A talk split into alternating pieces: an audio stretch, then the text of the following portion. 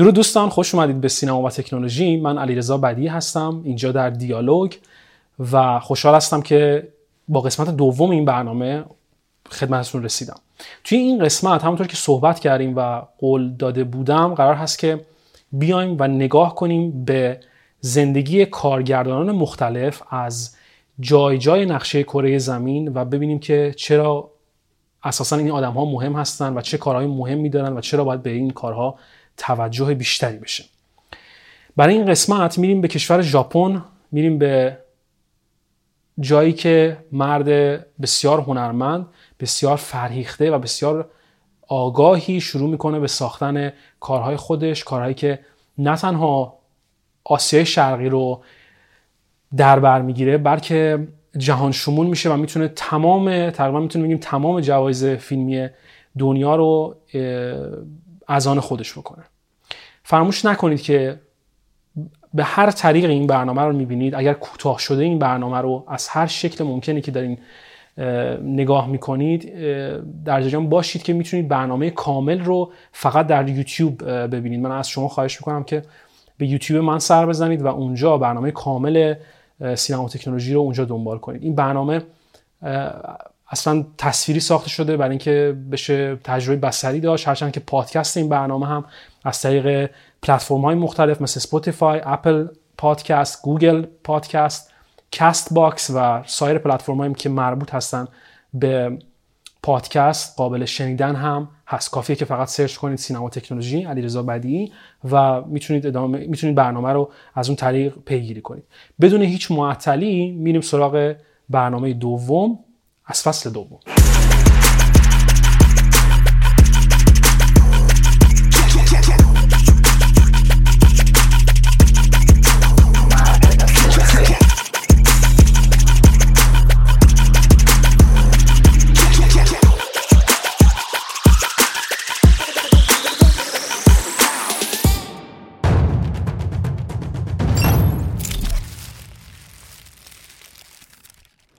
بریم سراغ ژاپن، کشوری که حقیقتاً کشور خاصیه، کشوریه که به لحاظ فرهنگی، به لحاظ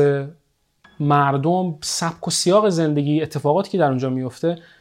بسیار کشور خاصیه. کارگردان بسیار خاصی هم داره کشور ژاپن که شهره جه... شهرت جهانی داره. شهرت ایشون بسیار پرآوازه هست در تمام دنیا. آقای هایائو میازاکی، کارگردانی که خود من خیلی ایشون دوست دارم، به نظرم یکی از کارگردانان بسیار خوب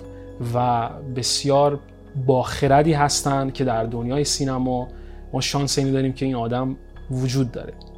آقای هایائو میازاکی، کارگردان ژاپنی که تونسته با کارهای خودش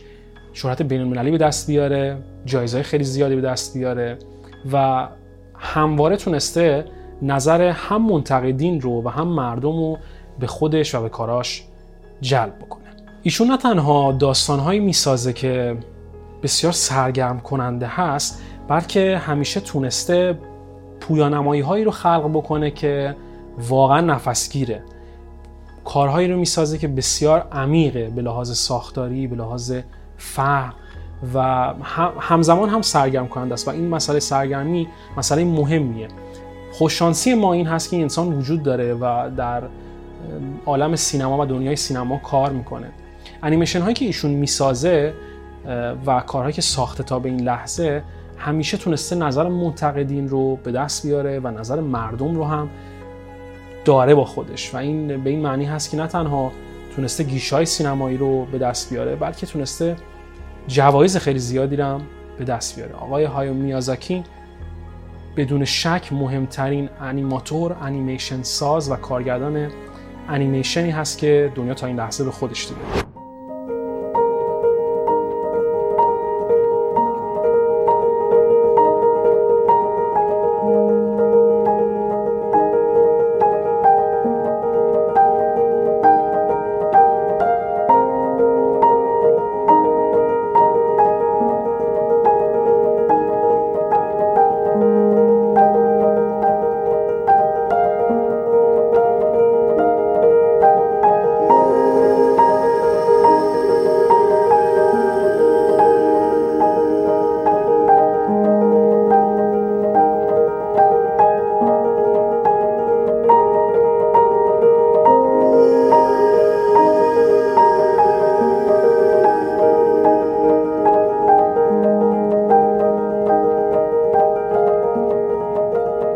ایشون توی کارهای خودش سبک و سیاق خاص خودش رو داره، نشانه‌های بارز خاص خودش رو داره و خیلی راحت میشه کاراشون رو پیدا کرد، حتی اگر که آدم ندونه که بعید هست که اتفاق بیفته، ولی در یک داستان خیالی اگر که آدم فیلم ایشون رو ببینه خیلی راحت میتونه بفهمه که این کار کار هایائو میازاکی هست. نشانه‌های بارز کار ایشون اینه که همیشه از طبیعت‌های گسترده استفاده میکنه، همیشه طبیعت بسیار باشکوهی رو برای مخاطب توصیف میکنه و داستانهاش بسیار عمیقه، یعنی همواره اون المان‌هایی که ما می‌بینیم تو داستان شاید خیلی ساده به نظر برسن، شاید اینقدر پرحرفی نکنن اصطلاحاً یا نخوان که ادا در بیارن، یا یه چیزی رو من یه اصطلاحی رو من جدیداً دیدم که استفاده میکنن هزیون بگن اصطلاحاً توی فیلماشون، بلکه خیلی راحت خیلی راحت و بدون پیچوندن حرف میزنه آقای هایائو میازاکی و این عمق رو همیشه در داستاناش داره و اینها رو درگیر میکنه با مسائل مهمی که انسانی هستن، مثل هویت، بحث شخصیت و هویت، بحث طبیعت، بحث صلح و دوستی و دوری از جنگ و اینها بسیار بسیار مسائل مهمی هستن، هرچند که اینقدر راجعشون صحبت شده که بعضا دیگه گوش ما پر هست از این موضوعات، ولی این آدم بسیار خوب میدونه که چطور این داستانها رو تعریف بکنه. توی دورانی که کامپیوتر و تکنولوژی و دستگاه‌های مختلف و تکنیک‌های مختلف و تکنولوژی‌های مختلف درگیر هستن با مسئله سینما و مقوله سینما،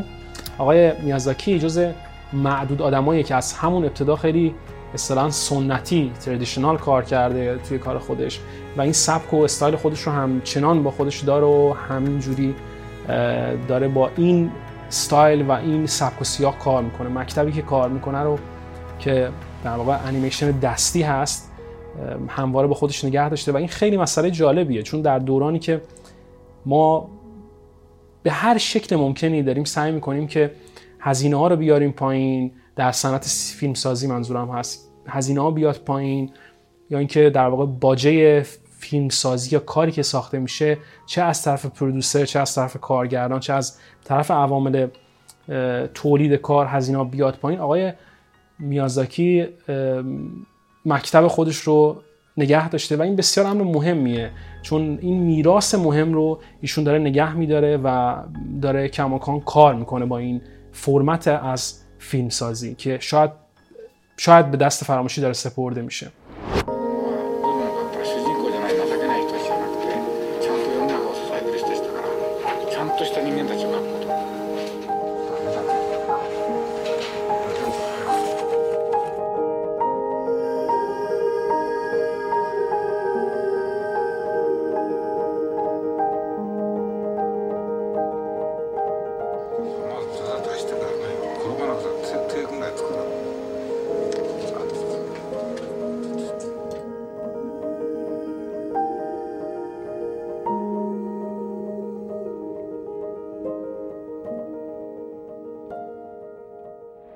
آقای هایائو میازاکی حالا صحبت میکنم راجع به زندگیشون یه مختصر که فقط بدونیم که چجوری زندگی کرده و چیکار کرده، اما ایشون جزء آدمایی هست که خیلی صلح دوسته، خیلی دور هست از جنگ، تا اونجا که میتونه سعی میکنه که پیام صلح بده، پیام دوستی بده و بگه که جنگ چیز خوبی نیست و باید دوری کرد از مقوله جنگ. خیلی طبیعت دوست هم هست آقای هایائو میازاکی، توی داستاناش همیشه یه احترام خاصی، احترام ویژه‌ای رو قائل برای طبیعت و یک فمینیست هم هست، یعنی ایشون یه آدمیه که بسیار طرفدار خانم ها هست و خودش رو در چارچوب و ساختار فمینیست تعریف میکنه. من جمله رو از خودش بیان میکنم که میگه که من همیشه توی داستان هام از زنان و دخترانی در واقع داستانی رو تعریف میکنم از زنان و دخترانی که همواره قدرتمند هستن، همواره مستقل هستن و برای رسیدن به آرزوهاشون و خواسته هاشون و اهدافی که دارن تلاش میکنن. این دختران و این زنانی که من میسازم همراه دارن اما نجات دهنده ندارن و این جمله هایائو میازاکی الان به فکر میبره واقعا که با توجه به این مسئله که ایشون مربوط هست به آسیای شرقی و فرهنگ آسیا اصولاً در رابطه با مسئله زن نگاه خاص و نگاهی ویژه‌ای داره، چقدر این آدم جلوتر از خودش و چقدر جلوتر از زمانه و نرم‌های جامعه داره حرف میزنه در یک قاب و در یک فرمت کاملا دوستانه، بدون جنگ و جدل، بدون توهین یا بدون در واقع ادا در آوردن و حرف زیادی زدن. ایشون متولد توکیو هست در سال هزار و نهصد و چهل و یک. پدر ایشون صاحب یک شرکت هواپیمایی بوده با نام میازاکی و اصلا علاقه ایشون از همون اوایل به بحث به مسئله پرواز و بحث پرواز و اصلا هواپیما شاید از همینجا شکل میگیره. ایشون بسیار عاشق پروازه، در داستانش به یک شکلی مسئله پرواز و هواپیما رو یه جوری استفاده میکنه و همیشه هست توی داستانش و این تجربه شخصیش هست مطمئناً از اتفاقی که در زندگی شخصی خود این آدم افتاده، به خاطر که پدرش این کار بود، این کار رو میکرده و صاحب این کار بوده و در با این کار درگیر بوده. خاطرات زندگی ایشون در اوایل بسیار در اوایل دوران طفولیت و کودکیش بسیار درگیر با مسئله جنگ جهانی دوم و اصلا عنفوان خردسالی این آدم درگیر میشه با اوج جنگ جهانی دوم. البته ایشون خودش میگه که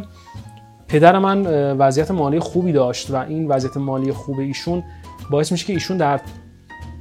خلال جنگ زندگی راحت تری داشته باشه، زندگیش خیلی سخت نباشه، بخواد امرار معاش بکنه و زندگی بکنه، این مشکلی براش نبوده تا اینجای کار. اما خاطرات بمباران شهرهایی که توش زندگی میکردن، خاطرات کشته شدن آدمهایی که میشناخته و دوست داشته یا دوستش داشتن همواره در ذهن این آدم میمونه. ایشون بعد از اینکه دیپلم خودش رو تموم میکنه وارد دانشگاه میشه و وارد یه رشته میشه که خیلی مرتبط نیست اصلا، یعنی خیلی که اصلا در واقع کلا مرتبط نیست با کار کاری که بعداً ایشون انجام میده. وارد رشته اقتصاد و علوم سیاسی میشه و اونجا شروع میکنه به تحصیل کردن و بعداً از دانشگاه توی همین رشته فارغ التحصیل میشه. آقای میازاکی توی سال هزار و نهصد و شصت و سه فارغ التحصیل میشه از دانشگاه خودش. دو سال بعد ازدواج میکنه با یک خانم انیماتور و داستان ازدواج ایشون هم به این شکلی که ایشون بعد از سال هزار و نهصد و شصت و سه وقتی که از دانشگاهش میاد بیرون مستقیم وارد یه شرکت انیمیشن میشه و اونجا شروع میکنه به کار کردن. با این ایشون هم با در واقع خانمش هم اونجا آشنا میشه و دو تا پسر هم دارن ظاهرا که خیلی عاشق فیلم هستن اون دو تا پسر و کار فیلم رو انجام میدن و امیدوار هستن که شاید بتونن روزی جای پدر خودشون رو بگیرن.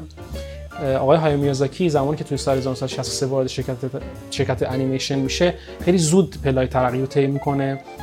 از همون اول کار به عنوان انیماتور وارد میشه، شروع میکنه به فیلم سازی، شروع میکنه به کمک کردن و انیماتورینگ کردن برای کارگردانان دیگه و اوج اتفاقی که میفته در اون سالها برای این آدم زمانی است که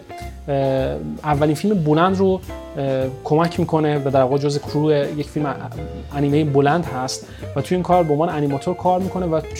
وارد دعوا میشه با پرودوسر و کارگردان و نویسنده، چون پایان کار رو دوست نداشته. در واقع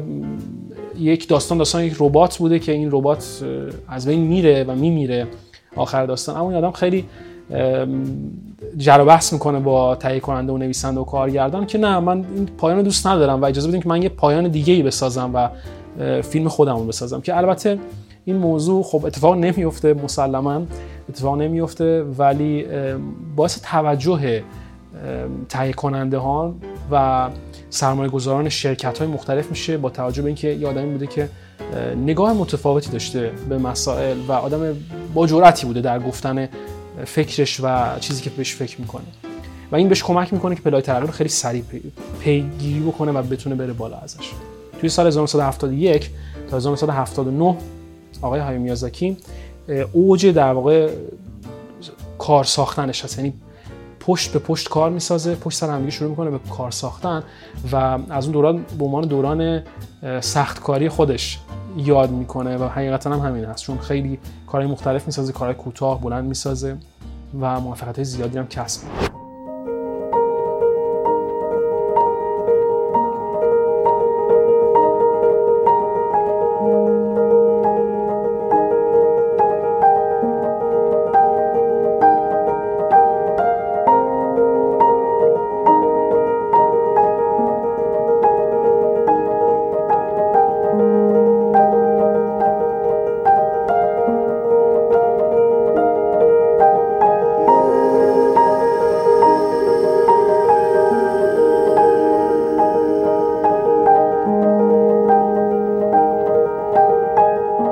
با تمام اتفاقاتی که برای ایشون میفته، ایشون تصمیم میگیره که توی سال هزار و نهصد و هشتاد و پنج بیاد و استدیو رو تأسیس کنه به نام استدیوی گیبیلیا. و این استدیو استدیو هست که اول تمام فیلم‌های معروفش هم همین اسمو میزنن، چون استدیو شخصی ایشون هست. البته این استدیو رو با همکاری و در واقع شراکت با چند تا از دوستان نزدیکش که استودیوی دیگه‌ای هم داشتن، که استودیوی بسیار معروفی هم مثلا در ژاپن، با هم دیگه باز میکنن این استودیو رو و شروع میکنن به کار کردن و خیلی از کار رو اونجا میسازن. خیلی موفق میشن، شروع میکنن به رفتن به فستیوال‌های مختلف، جوایز مختلف کسب میکنن بابت فیلمایی که میسازن. و این اتفاق به این منجر میشه که توی سال هزار و نهصد و نود و شش کمپانی والت دیزنی که کمپانی بزرگ انیمیشن سازی هست در تمام دنیا، تصمیم به خرید این شرکت میگیره و با یک با پیشنهاد یک مبلغ بسیار هنگفت اقدام به این کار هم میکنه و استدیو گیبیلیا رو خریداری میکنه. جالب اینجاست که خود آقای هایائو میازاکی تعریف میکنه که اسم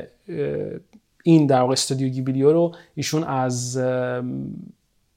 یک هواپیمای شناسایی ایتالیایی که در زمان جنگ جهانی استفاده میشده وام میگیره این اسم رو. و این اسم ظاهراً به معنی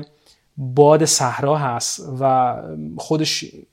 این رو یاد میکنه و میگه که من این اسم رو انتخاب کردم به علت اینکه شاید باد و در واقع نفس جدیدی وارد انیمیشن ژاپن بشه، که حقیقتاً این اتفاق هم میفته. این مرد خردمند، هنرمند و بسیار مهم تاریخ سینما و انیمیشن جهان چندین بار تصمیم به بازنشستگی گرفته. هر بار که این اواخر فیلم میسازه میگه که من دیگه میخوام بازنشسته بشم، دیگه قرار نیست فیلم بسازم، اما اتفاق نمیفته. چه زمانی که Spirited Away ساخت توی سال دو هزار و سه گفت من دیگه کار نمیسازم، هم زمانی که The Wind Rise رو ساخت باز همین اتفاق افتاد و گفتش که من میخوام بازنشسته بشم. اما انگار این عشق خود کار اجازه نمیده که این آدم خونه‌نشین بشه و من خودم هم خوشحالم که این اتفاق نمیفته. و باز حالا دوباره توی سال دو هزار و بیست و یک قرار هست که حالا اینجور که خودش گفته قرار هست که آخرین ساخته خودش رو بسازه و دیگه خداحافظی بکنه. خب به هر حال هم کار بسیار سختیه، کار فیلمسازی، هم مخصوصا کار انیمیشن به این شکل دستی بسیار کار طاقت فرساییه و واقعا توی این سن خب خیلی راحت نیست این کار کردن. ولی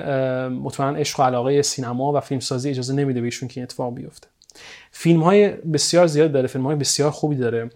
و شاید میتونیم بگیم که دو تا از معروف‌ترین کاراش و کارهایی که بسیار شناخته شدن در سطح بین‌المللی همون در واقع The Wind Rise هست و کار Spirited Away یا روح سرگردان یا شهر ارواح به فارسی فکر می‌کنم که ترجمه شده. و برای خود من به این شکل هست که کار Spirited Away جزء تاپ ده من هست در زندگی من،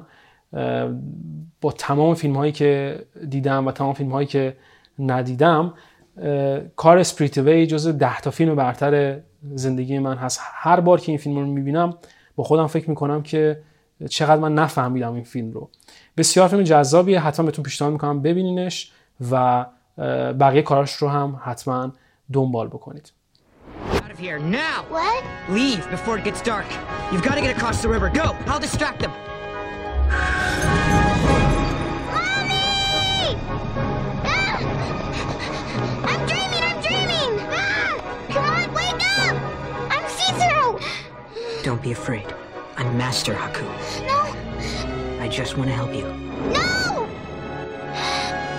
امیدوارم لذت برده باشید از برنامه این هفته. دیگه تمام کم و کاستی‌ها رو به بزرگی خودتون ببخشید، اشتباهات لپی و